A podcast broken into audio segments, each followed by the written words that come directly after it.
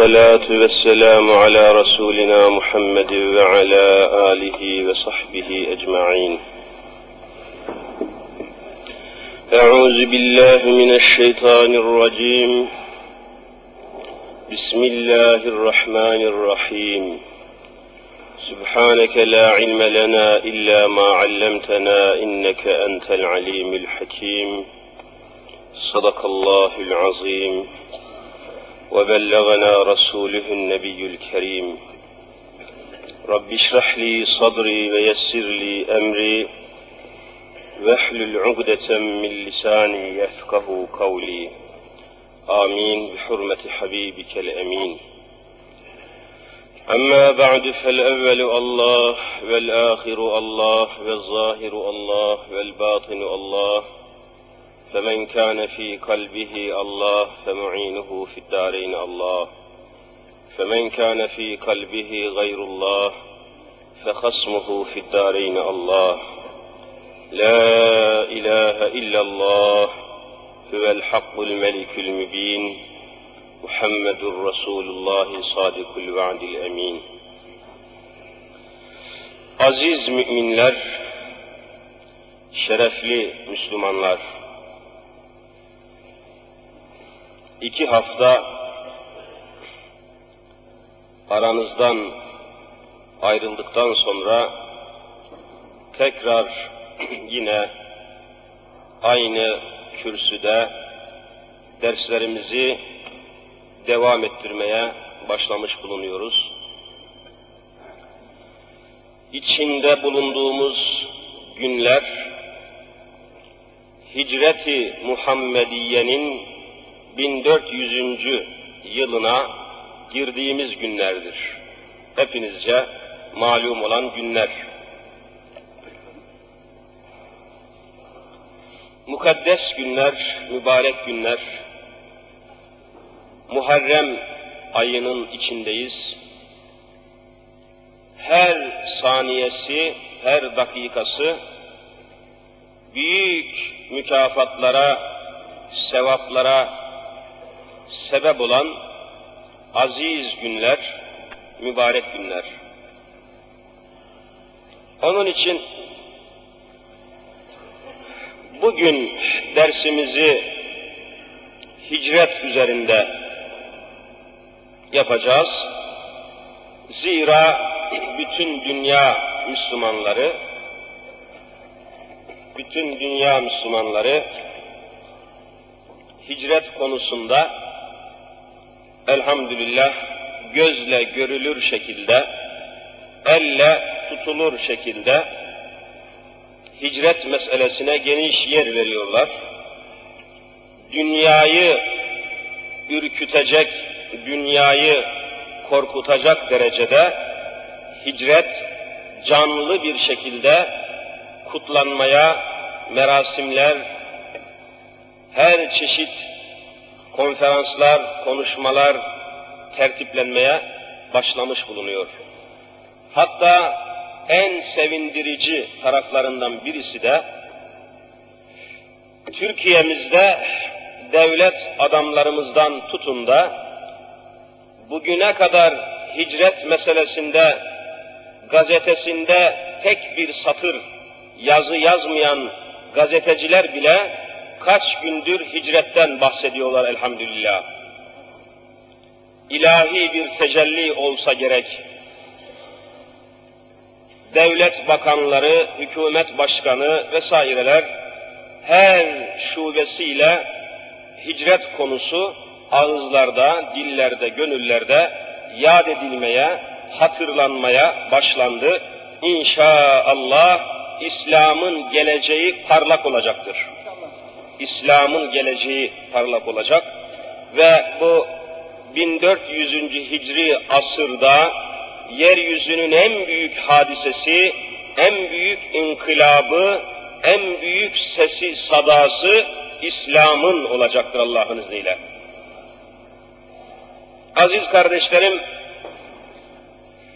kısa bir seyahat ve ziyaret ve sılay rahim sebebiyle şöyle Anadolu'ya çıkmıştım. Konya'da Mevlana'mıza uğrayıp ziyaret etmiştik. Tarsus'a uğrayıp Ashab-ı Kehf'i ziyaret etmiştik. Antep'ten geçip Urfa'da mübarek makamları Halilur Rahman'ı ziyaret etmiştik.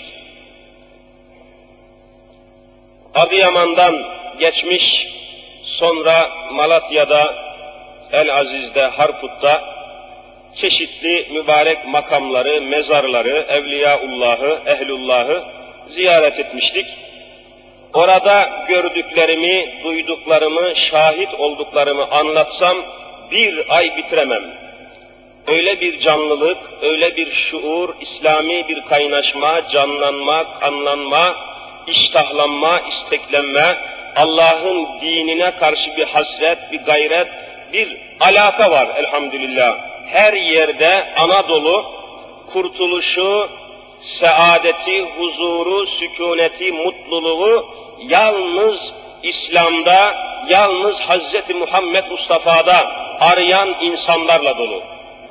Bunu böyle şu yanan lambalar gibi, şu parlayan ampuller gibi hemen görebilirsiniz. Anadolu'yu ihmal etmemek lazım, İslami açıdan beslemek lazım, emri bil marufa çıkmak lazım, İslam tebliğatını götürmek lazım. İnanınız bir takım komünist çeteler, komünist çete, devrimci mevrimci diye isimler takmışlar kendilerine. Apocular, sapocular, bilmem kafirler, gavurlar, çeşit çeşit dernekler, zümreler, çeteler, sınıflar yapmışlar. Anadolu'da olmadık zulümler işlemişler.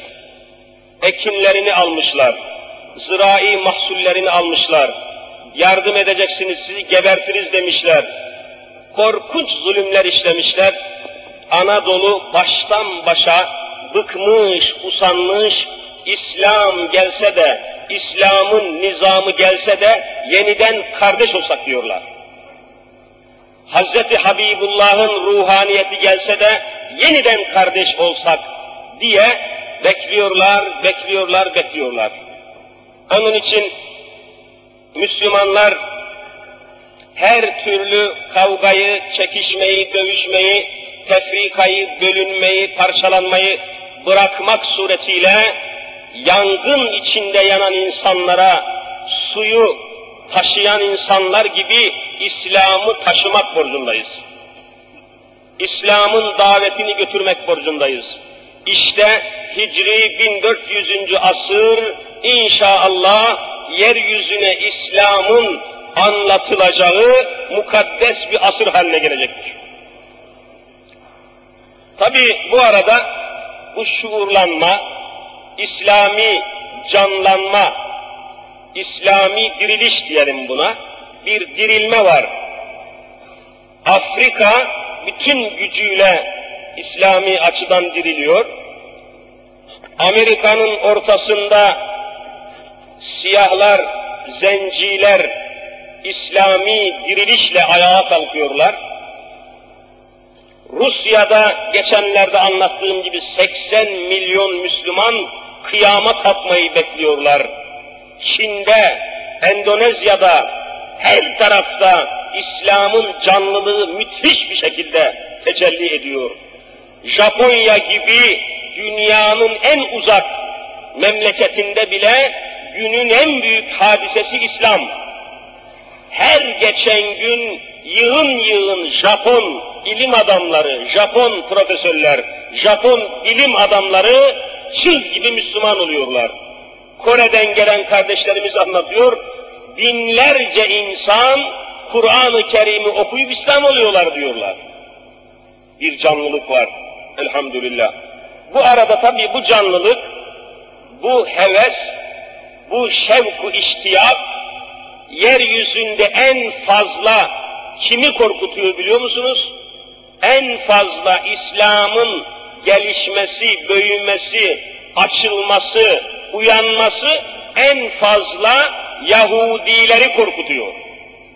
Yahudileri, yeryüzü Yahudileri, Amerikan Yahudileri, İsrail'de toplaşan Yahudiler, işte Fransa'daki, İngiltere'deki, Hollanda'da, Almanya'daki Yahudiler korkunç şekilde İslam'ın uyanışı sebebiyle bir dehşete kapılmış bulunuyorlar.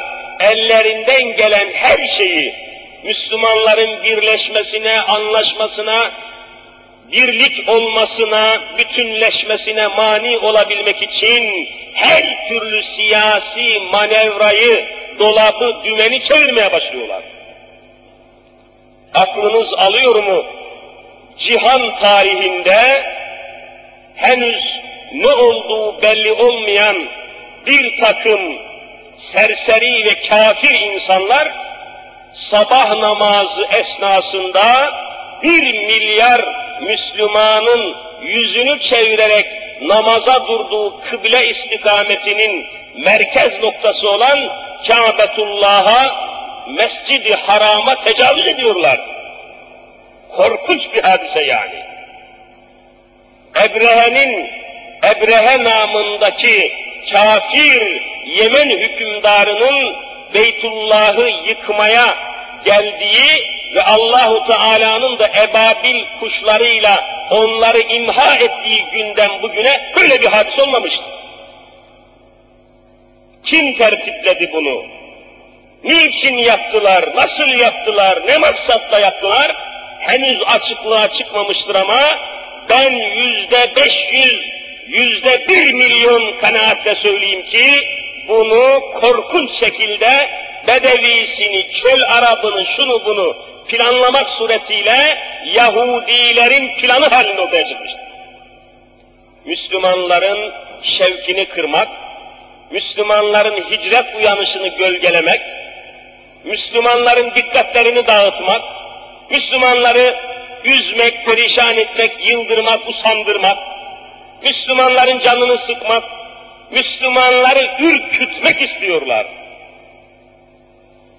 Fakat Allahu Azimüşşan'a hamdolsun öyle bir İslami uyanış var ki hiçbir güç ve enerji, hiçbir kuvvet Müslümanları ürkütmeye, korkutmaya, sindirmeye, söndürmeye güçleri yetmeyecektir inşallah Teala. İslami uyanış bütün hızıyla, gücüyle devam edecektir.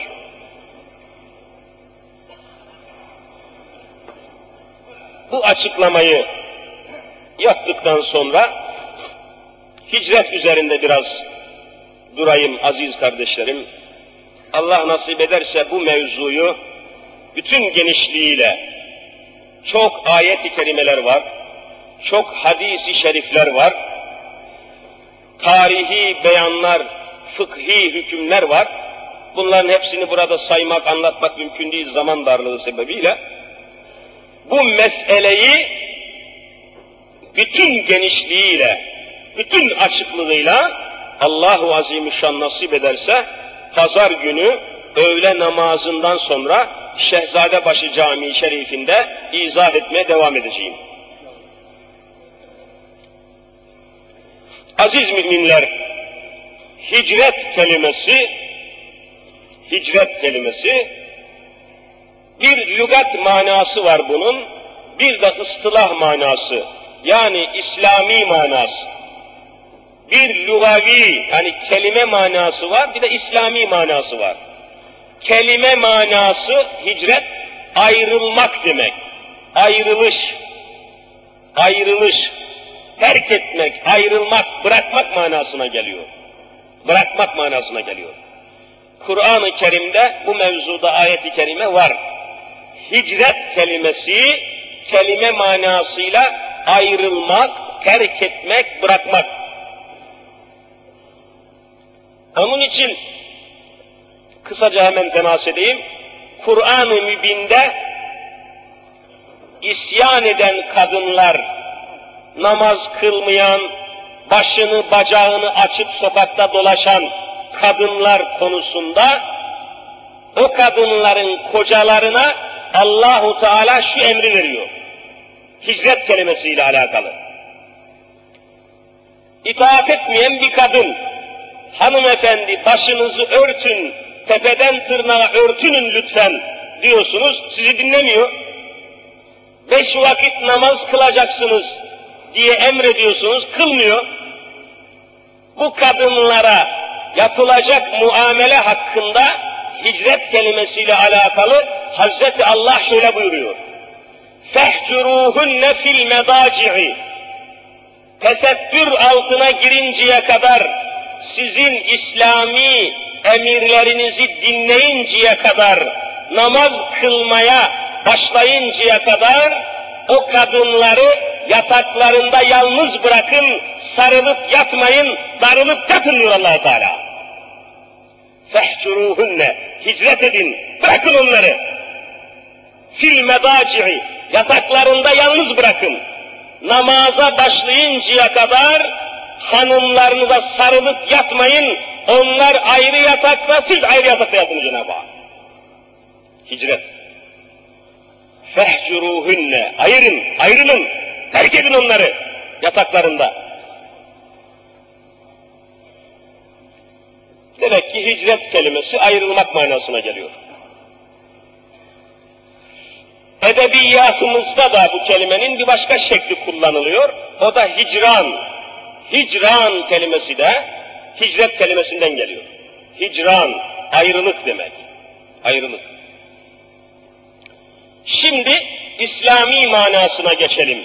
İslami manası hicretin Hazreti Muhammed Mustafa aleyhissalatu vesselamla alakalı İslami manası.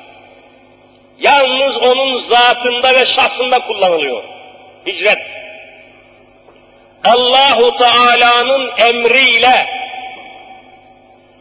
ahirüzzaman peygamberi Hazreti Muhammedül Emin'in doğup büyüdüğü mukaddes şehir Mekke-i Mükerreme'den ayrılıp Medine-i Münevvere'ye İslam'ın devletini kurmak için Mekke'yi bıraktığı hadisesine, Mekke'den ayrılışına hicret ismi verilmiştir. İslami manası budur. Allah'ın emriyle. Resul-i Zişanımız tabi dua ediyorlar. Oradaki işkenceleri, zulümleri ve İslam'ın hayatını yaşama imkansızlığı. Mekke-i Mükerreme'de İslam'ın devletini kurmak mümkün değildi. İslam'ı yaşamak mümkün değildi. İslam'ın emirlerini, hükümlerini ortaya koymak mümkün değildi. Rabbi edhilni müdhale sıdkın ve ahricni muhraca sıdkın. Allah'ım beni daha hayırlı bir yere, hayırlısıyla yeni bir yere çıkışımı temin buyur, yeni bir yere hayırlısıyla dahil olmamı, girmemi temin eyle diyor. Bu sebeple Mekke-i Mükerreme'den çıktılar, Medine-i Münevvere'ye intikal buyurdular, hicret buyurdular. Niçin? Bu niçin üzerinde biraz duracağım, hicretle alakalı. Aziz müminler, asil Müslümanlar, biliyorsunuz insan yaratıldığı zaman başıboş bırakılmadı. İnsan dediğimiz o ulvi, o mühim varlık, ilahi nizam içinde yaratıldığı zaman başıboş bırakılmadı.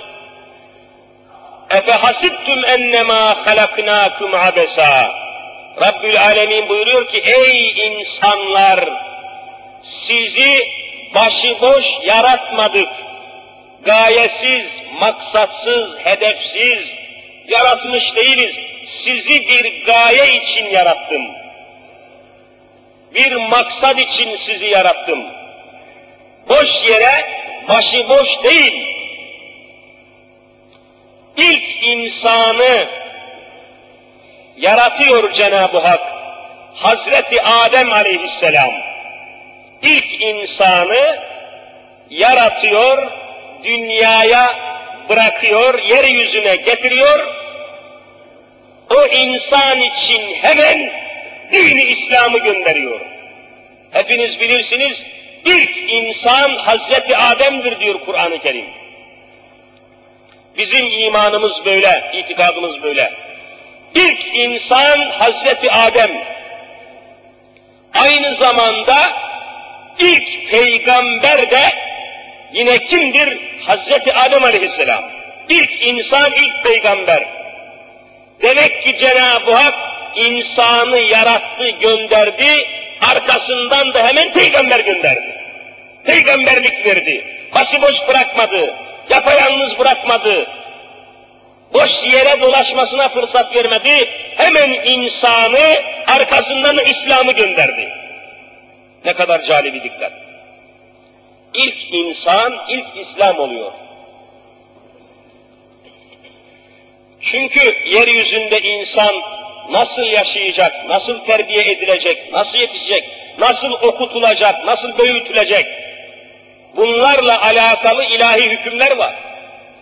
Efendiler hepiniz biliyorsunuz, bir keçi, yavrular, bir sığır, af buyurun bir inek, yavrular, o ineğin yavrusu, ineğin yavrusu, anasından doğar doğmaz hemen ayağa kalkar, annesini emmeye başlar. Keçinin yavrusu doğar doğmaz ayağa kalkar, yürümeye başlar. Biraz sonra ot yemeye başlar. Hemen kalkar kalkmaz hayata intibak eder. Ama insan yavrusu annesinden doğduktan sonra iki buçuk yaşına kadar ayağa kalkamıyor. Onun büyümesi, bakımı, yetişmesi, zihni, zihniyeti, aklı, fikri, şuuru yavaş yavaş gelişiyor. Bunlara ait ilahi kanunlar ve nizamlar konmuş. Hayvanlar için peygamber gönderilmemiş, insanlar için peygamber gönderilmiş. Çünkü insan ancak İslam ile insan olabilir. Allah'ın gönderdiği nizam ile. Peygamberler içerisinde biliyorsunuz silsile halinde zincirleme bir zincirin halkaları gibi Hazreti Adem aleyhisselamdan Hazreti Muhammed Mustafa aleyhissalatu vesselama kadar 124 bin peygamber geldiği rivayet ediliyor. Peygamberler. En son peygamber, ahir zaman peygamberi, Hatemül Enbiya, Hazreti Muhammedül Asfiya aleyhissalatü vesselam. Ve Allah'ın dini, ahkamı, kanunu, nizamı onun zatında, zat-ı risaletinde tekemmül ediyor. Tekemmül. En mükemmel şekline geliyor. İtikadi sistem değişmemiş peygamberler silsilesinde, ameli hükümler gelişe gelişe, ahkamı İslamiye gelişmeler göstere göstere en son Hazreti Muhammedül Emin aleyhissalatu vesselam'da mükemmel şekline geliyor. El yevme ekmeltü leküm dineküm ayetiyle bu da musarrahtır, açıklanmıştır. Şimdi Hazreti Peygamber aleyhissalatü vesselam en mükemmel şekliyle Kur'an nizamını tesis etmesi lazım. Yeryüzünde İslam'a dayanan bir dünya kurması lazım. İslam'a dayanan, Kur'an'a dayanan, vahiy ilahiye dayanan bir dünya kurması lazım. Mekke'de ne yaptıysa, nasıl davrandıysa, nasıl çırpındıysa, Mekke-i Mükerreme'de Kur'an'a dayanan bir dünya nizamını gerçekleştiremedi Resulullah. İlahi takdir, ilahi müsaadeyle Medine'ye hicret buyurdular. Medine-i Münevvere'de Kur'an ayetlerinin ekseriyetle ahkam ayetleri geldi. Mekke-i Mükerreme'de nazil olan ayetlere bakınız, hemen hemen ekseriyetle ya eyyühen nas, ya eyyühen nas, ya eyyühen nas diye bütün insanlığa hitap etmek suretiyle geliyor. Allah'a iman, ahirete iman, yevmi hesaba iman, cehenneme, cennete iman ile alakalı ayetler geliyor. Medine-i Münevvere'de iş biraz daha genişliyor. İbadetler, ahkam-ı ilahiye yeryüzünde ilahi kanunlar hakkında ayetler geliyor. Evet. Bir bakıyorsunuz, mesela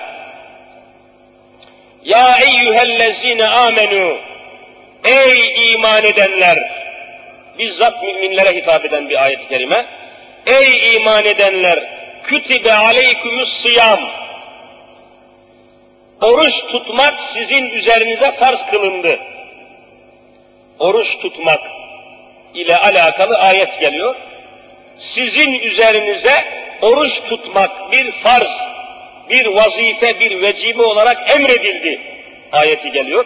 Arkasından bir başka ayet-i kerime. Ya eyyühellezine amenu kütibe aleykümül kısasu fil katla. Zulmen öldürülen, katledilen bir insanın katilini derhal tutup öldürmeniz emredildi diyor. Kısas ayeti var. Hem oruç ayeti hem kısas ayeti. İlahi hükümler, ilahi esaslar, ilahi emirler geliyor. Bunları tatbik edebilmek için İslam'ın iktidar olması lazım. İslam'ın devletini kurmak lazım. İslam devletinin anayasasının Kur'an-ı Kerim olması lazım. İslam devletinin başına mutlak manada Kur'an'ı yaşayan bir reisin getirilmesi lazım. Hz. Muhammed Mustafa aleyhissalatü vesselam bu mecburiyeti kavradı, Mekke'de İslam devletini kurmaya imkan bulamayınca Medine-i Münevvere'de anayasası Kur'an olan İslam devletini kurmuş oldu. Hicretin manası budur. Hicretin manası budur. Hicretin gayesi budur. Hicretin maksadı, manası, hedefi, neticesi, sonucu vallahi ve billahi budur. Hicret. Efendiler, bugün yeryüzü insan haklarından bahsediyor. İnsan hakları. İnsan hakları, kadın hakları, çocuk hakları, tek kelimeyle işçi hakları, efendim emekçinin hakları ama hepsi insan hakları. Bugünkü medeniyet lafta, felsefede, kelimede, propagandada o kadar insan haklarına saygılı ki ama hakikatte insan hakları diye bir şey var mı orta yerde? Memlekette her gün bir eğitimci, bir gazeteci, bir vatan evladı öldürülüyor, öldürülüyor. Hiçbirisinin katili bulunmuyor. İnsan hakları namına hiçbir şey bulunmuyor dünyada. Hani insan hakları? İnsan olabilmesi için İslam olması lazım. İslam olmadan vallahi insan olmaz. Mümkün değil. İslam olmadan insan olmaz. Hani insan hakları? Bir insanın en büyük hakkı yaşayabilme hakkıdır. Bugün siz, biz hepimiz dışarıda nerede bir kurşunun hedefi olacağımızdan endişe etmiyor muyuz? Hani insan hakları? Kur'an'ı kaldıranlar, İslam'ı kaldıranlar hangi insan hakkını neyle getirebildiler? Nerede insan hakları? Her gün zulmen öldürülen, kurşun yağmuruna tutulan insanların tabutları kalkıyor. Devletin başındaki adamlar durmadan ölenlerin ailesine taziye mektupları gönderiyor. Hani insan hakları? İnsan hakları nerede? Kadın hakları nerede? İnsan hakkına kim saygı gösterecek? Allahu Teala'ya dayanmayan, Kur'an'a dayanmayan insanlar insan hakkını kaim kılamazlar. İmkan yoktur.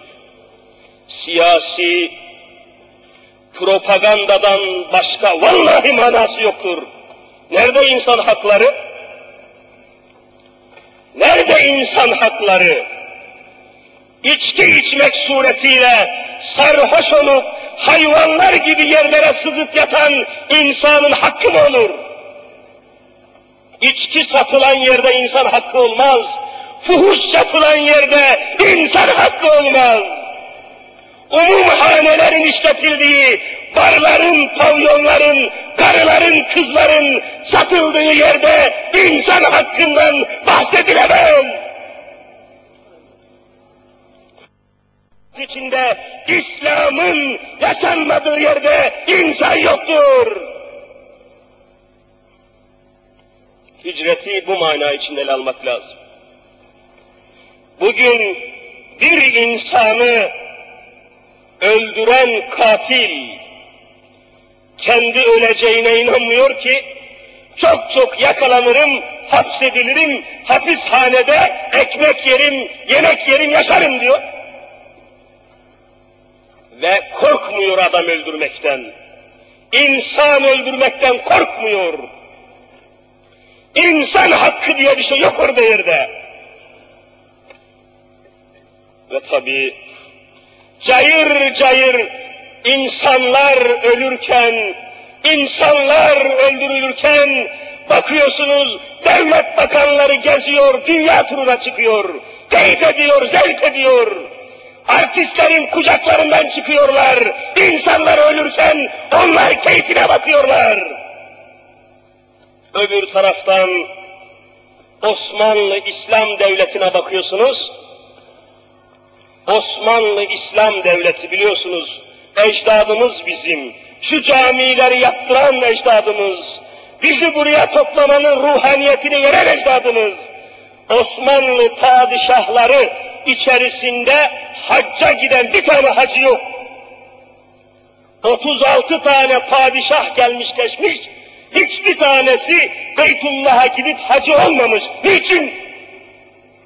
Araştırıyorsunuz ki o zamanki usule, o zamanki vasıtalara göre buradan Beytullah'a gitmek için altı ay yaya yol yürümesi lazım. Altı ay gitmesi lazım. Altı ay da oradan buraya dönmesi lazım bir sene. Altı ayda orada kalması lazım bir buçuk sene. Bir buçuk sene uzaklaşması lazım devletin başından. Şeyhülislam demiştir ki, padişahım efendim, bir buçuk sene devletin başında bulunmamanız halinde bir Müslümanın ölmesi, zulmen katledilmesi, burnunun kanaması sebebiyle haccınız batıl olur demişlerdir. Devlete sahip olun.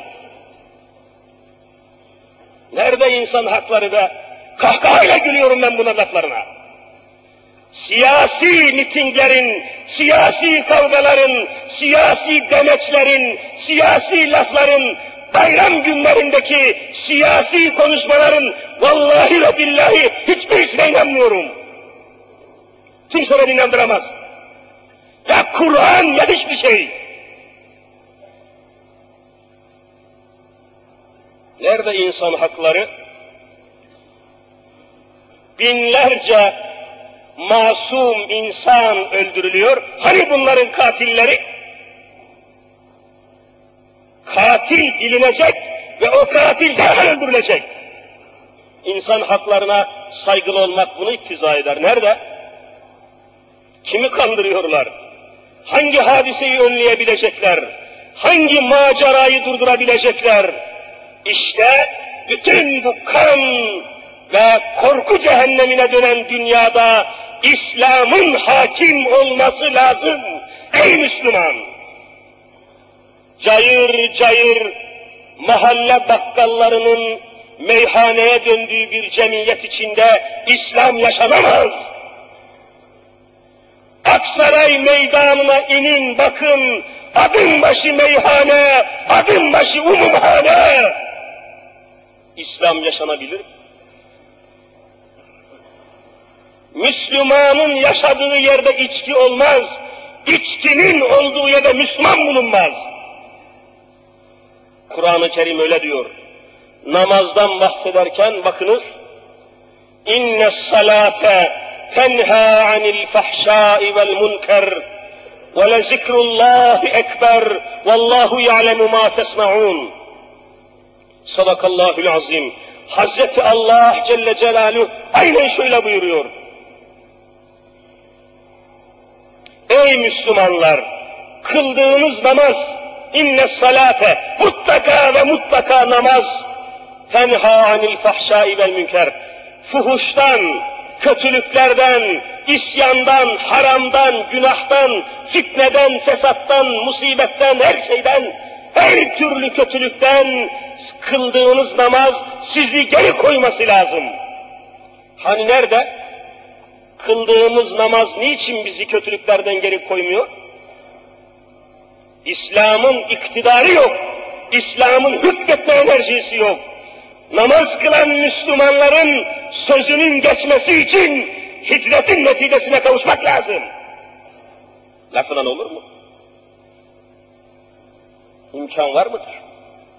İşte insan haklarının, insan haysiyetinin, insan şahsiyetinin teşekkül ve temadisi için İslam'ın yaşanması lazım. Kur'an'ın tatbik edilmesi lazım. Hicret-i Muhammediye bu gayeyle yapılmıştır. Sen kalkar da, sen kalkar da, ortaokullarda, liselerde ve üniversitelerde milli eğitim sistemi diye ortaya koyduğun sistemin içerisinde kitaplarda, broşürlerde, bir takım dergilerde insanın aslı Hazreti Adem değil, Allah'ın dediği gibi insanın aslı Adem değil, Darwin isimli kafirin dediği gibi insanın aslı maymundur diye okutursan insan yetiştiremezsin sen.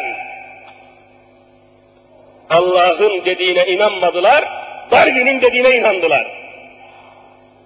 Hani insan hakları? İnsan hakkı diye insanın atası, dedesi maymundur demek mi oluyor ortada?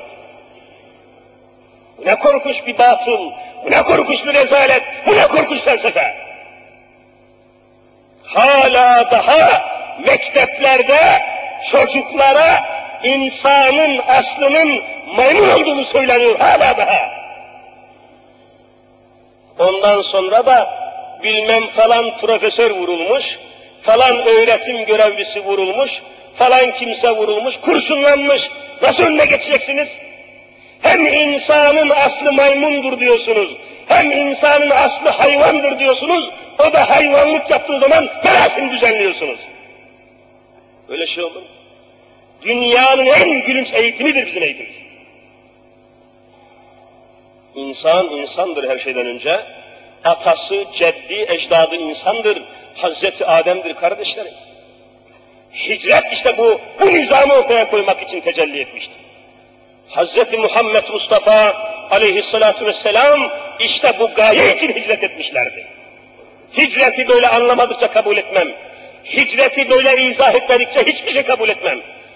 Bazı bakıyorum şimdi, ağız kalabalığı halinde, efendim hicret, işte Hazreti Peygamber Mekke'den çıktı, e, yanına Hazreti Ebu Bekir'i aldı, Sevir mağarasına gitti, orada üç gün saklandılar, arkasından düşmanlar geldi, bir örümcek ağını gerdi, bir efendim güvercin yuva yaptı, kimse görmedi, laf tut, bu ne benim, böyle hicret olmaz.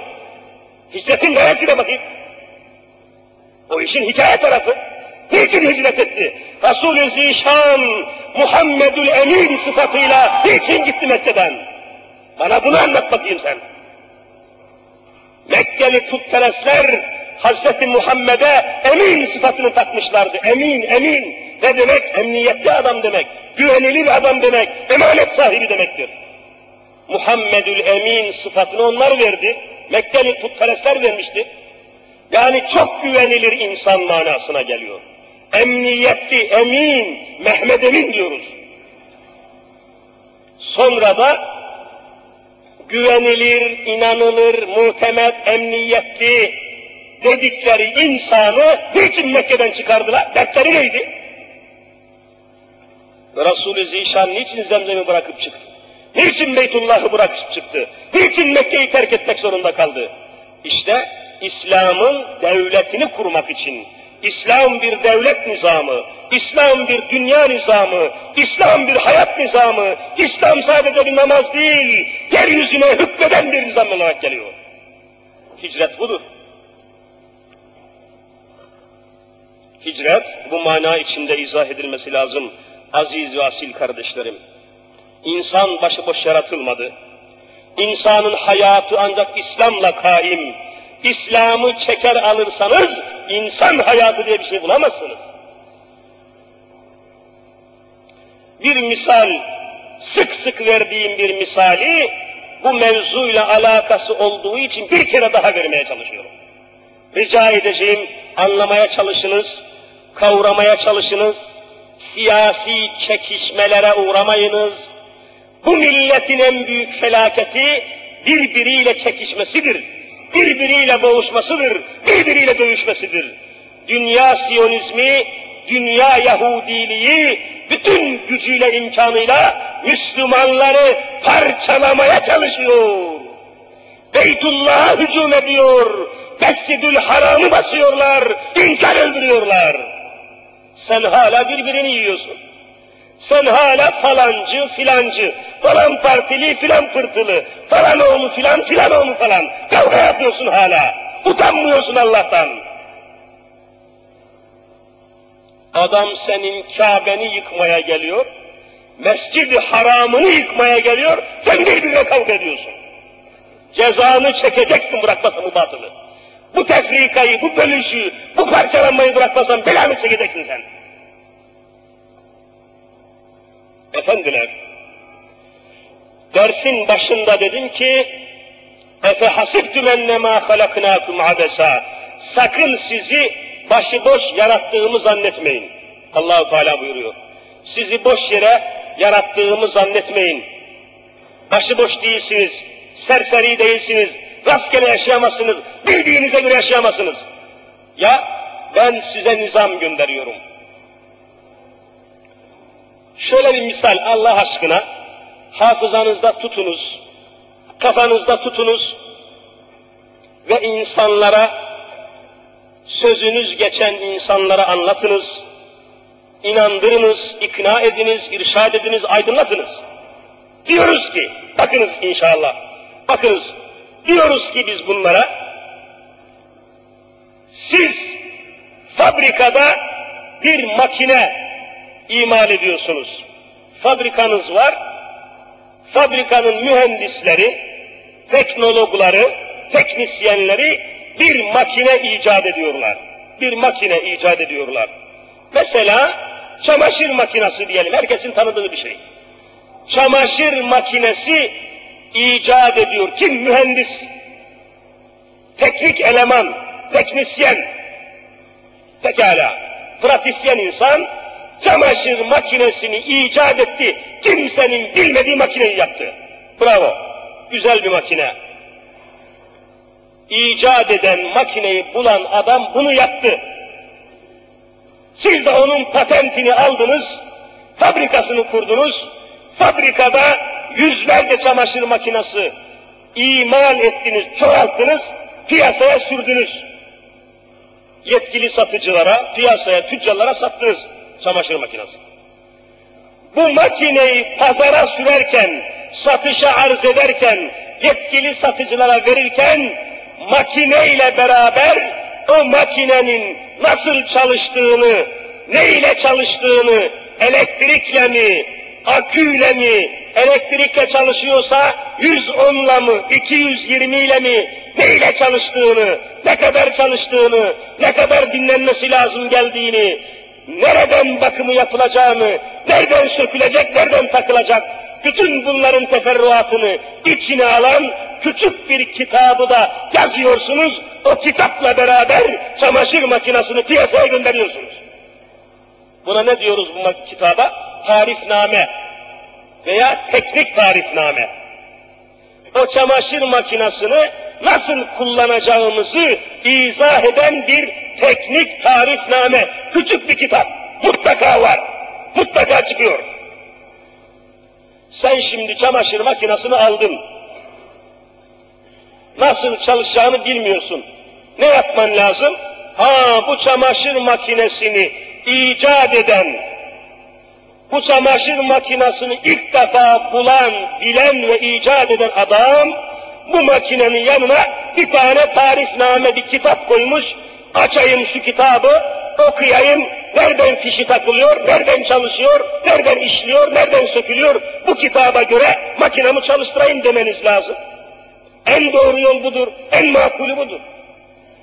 Siz deseniz deseniz ki yok canım bu makineyi icat eden mühendis bilmiyor, serserinin teki, cahilin teki, nereden bilecek makineyi, ben kendi kafama göre çalıştırırım deseniz o makineniz ya yanar ya patlar ya çatlar. Verim alamazsınız, netice alamazsınız.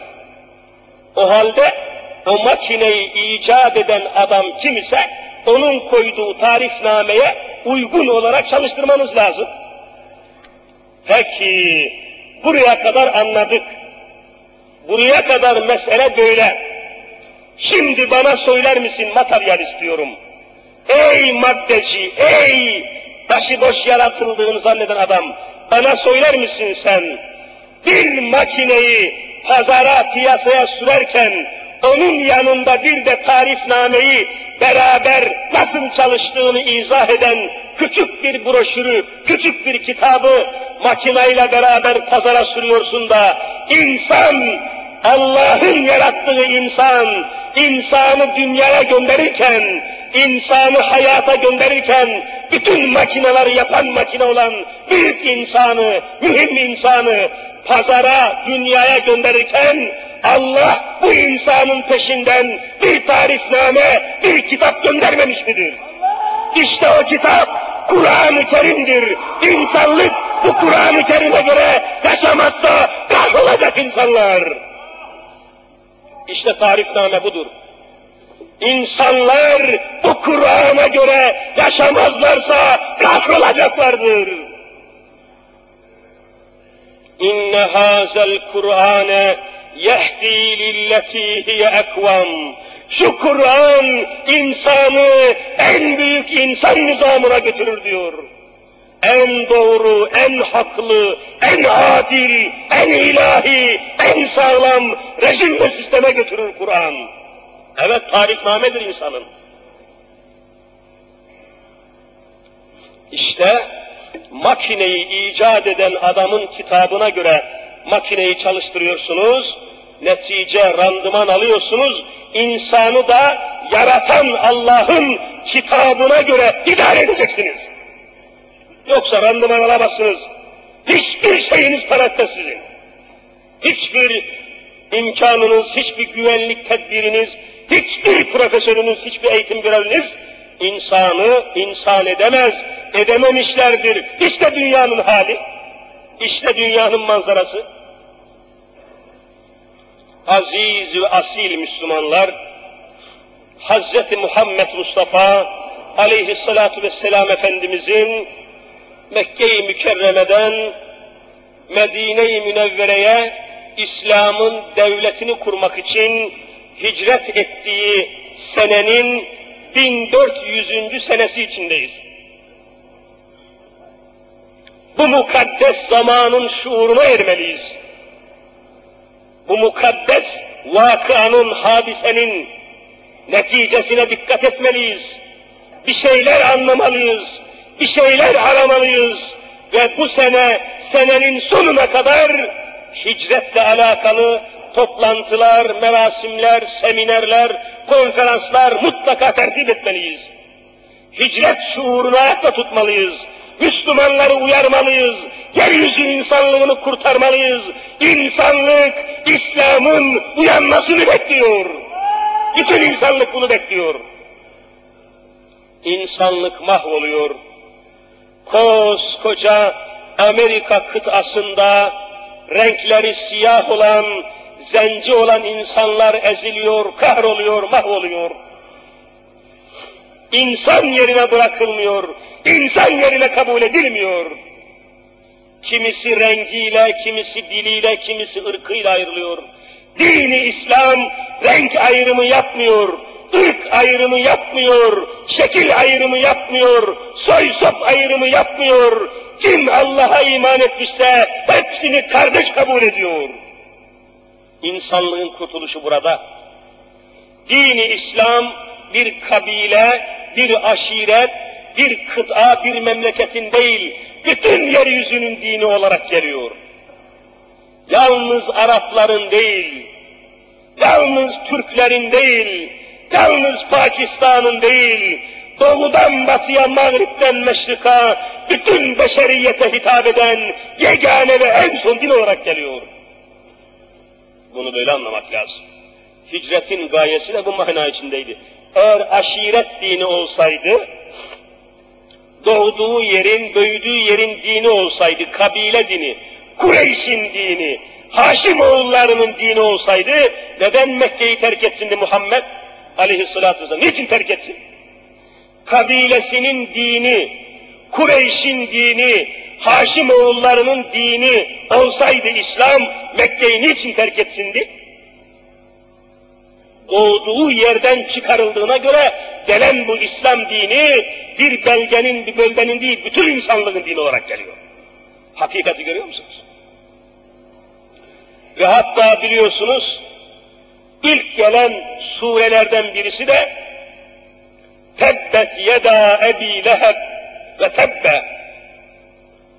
Tebbet suresi diyoruz hani. Tebbet suresi diyoruz. Bu mübarek sure-i şerife doğrudan doğruya Hazreti Muhammed Mustafa aleyhissalatü vesselamın öz amcası hakkında geliyor. Öz amcası. Babasının kardeşi öz amcası hakkında geliyor. Tebbet yeda ebi leheb.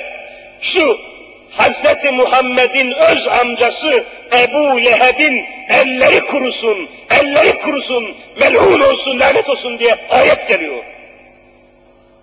Eğer İslamiyet aşiret dini olsaydı, yalnız peygamberin ırkına, soyuna, sopuna, aşiretine, Kureyş kabilesine ait olsaydı, hiç amcası hakkında bu kadar müthiş hayat gelir miydi? Peygamberin öz amcası hakkında lanet olsun diye bir ayet gelir miydi? Kabile dini olsaydı. Demek bütün beşeriyetin, bütün insanlığın, bütün yeryüzünün tamamının dini olarak geliyor, cihan şumul bir din olarak geliyordu. Onun için Mekke'den çıkmak zorunda kaldı. Onun için Taif'e gitti. Onun için Habeşistan'a iki defa hicret ettirdi hesabını. Ya aziz kardeşlerim, hicreti böyle anlamazsak mahvoluruz. İslam'ı anlayamayız. İslam'ı kavrayamayız ve işi getirir, örümcek ağına dayarız. Örümcek, örümcek, keşke biz o örümcek kadar olsaydık. O örümcek ki Kur'an-ı Kerim'de Rabbül Alemin şöyle buyuruyor. İnne evhenel büyuti le beytül ankebut. Ankebut örümcek demek. Kur'an-ı Kerim'de örümceğin adına bir sure gelmiştir. Suretül Ankebut, Ankebut suresi var. Yani örümcek suresi var. Örümcek deyip geçmeyin.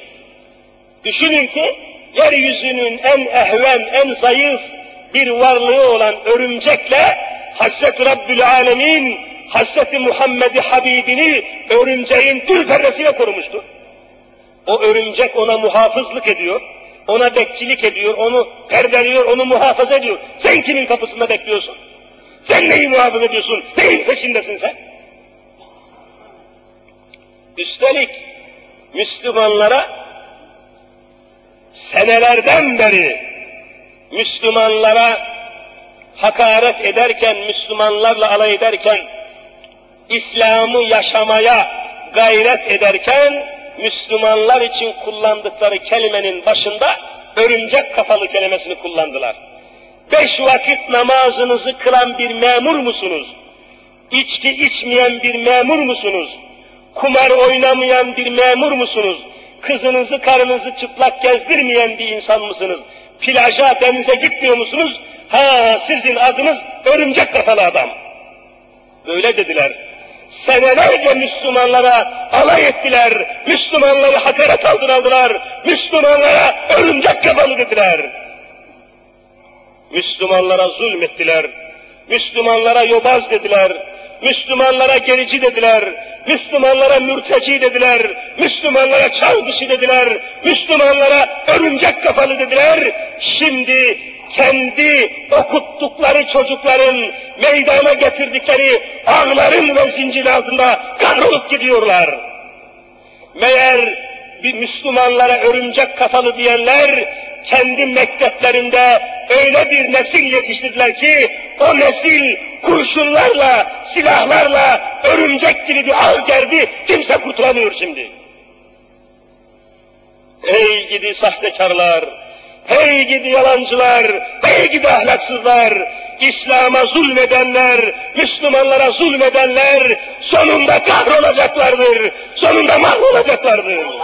İslam'ın sesi büyüyecektir, İslam'ın gücü, İslam'ın kuvveti bütün dünyaya hakim olacaktır. Aziz ve asil müminler, böylece ezan-ı Muhammedi okundu, dersime haftaya inşallah yine buradan devam edeceğim. Pazar günü de yarın değil öbür günde inşallah yine hicret mevzuunu çok geniş bir şekilde, çok etraflı bir şekilde pazar günü öğle namazının hemen peşinden Şehzadebaşı Camii Şerifinde ele alıp geniş geniş izah edeceğiz inşallah.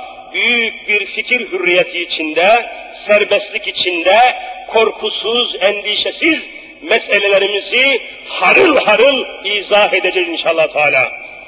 Aynı şekilde aziz kardeşlerim, bu konuşmaları, bu çalışmaları İstanbul'umuzun her yerine taşımak gayreti içindeyiz. Sizi de her tarafa taşıyacağız. Başka çare yok. Sizden büyük gayret bekliyoruz. Büyük bir himmet bekliyoruz. Büyük bir hareket bekliyoruz. Mesela daha evvel de söylediğim gibi Yeşilköy diye bir yer var İstanbul'umuzun. Çok tabiat güzelliği itibariyle çok güzel olan bir yer var. Ama din, iman, İslam, Kur'an açısından İstanbul'un en geri, en perişan yer olarak bir Yeşilköy var. Orada uzun zamandır ders yapıyoruz. Bezmi Alem Camisi'nde Yeşilköy tren istasyonundan indiniz mi doğru aşağıya doğru inen cadde caminin önüne çıkıyor, itfaiyenin önüne çıkıyor, caminin önüne. Orada Bezmi Alem Camisi var, ders yapıyoruz. Bütün gücümüzü, enerjimizi, zamanımızı, sıhhatimizi, istirahatımızı veriyoruz. Fakat bir türlü o zenginlerin köşklerinden iki insanı söküp getiremiyoruz. Gayretinizi rica ediyorum. Bari siz gayrete gelin. Siz gayret edin. Siz hareket edin. Çalışmalarımızı devam ettirelim. Yarın akşam namazından sonra oradayım inşallah. Toplaşalım, biraz da oralarda sesimizi duyuralım, İslam'ı yayalım, İslam'ın heyecanını her tarafa götürmeye çalışalım. İnşallah Teala. Yarın yine cumartesi ikindi namazından sonra Kasımpaşa Camii Kebir'indeyim. Elhamdülillah orada çok güzel bir cemaat var. Gençler ve çığ gibi Kasımpaşa'da Camii Kebir. O iskeleye yakın olan büyük camideyiz. Duymayan kardeşlerimin de duyması bakımından ve birçok kardeşlerimizi de getirmeleri için söylüyorum. İnşallah böylece hızlı, hazlı, şevkli, iştiyaklı, cesaretimizi kırmadan, iştahımızı, isteğimizi kesmeden çalışmalara devam edeceğiz. Gökyüzünden ölüm yağsa bir nefes korkmayacağız inşallah Teala. Cenab-ı Hak cümlemizi muvaffak eylesin. Hicret-i Muhammediye'nin hürmetine alemi İslam'a diriliş ve uyanış nasip etsin. Ya Rabbi günahlarımızı affeyle. Ya Rabbi kusurlarımızı mağfiret eyle. Ya Rabbi huzurundayız bizi kulluğuna kabul eyle. Ya Rabbi her nefesimiz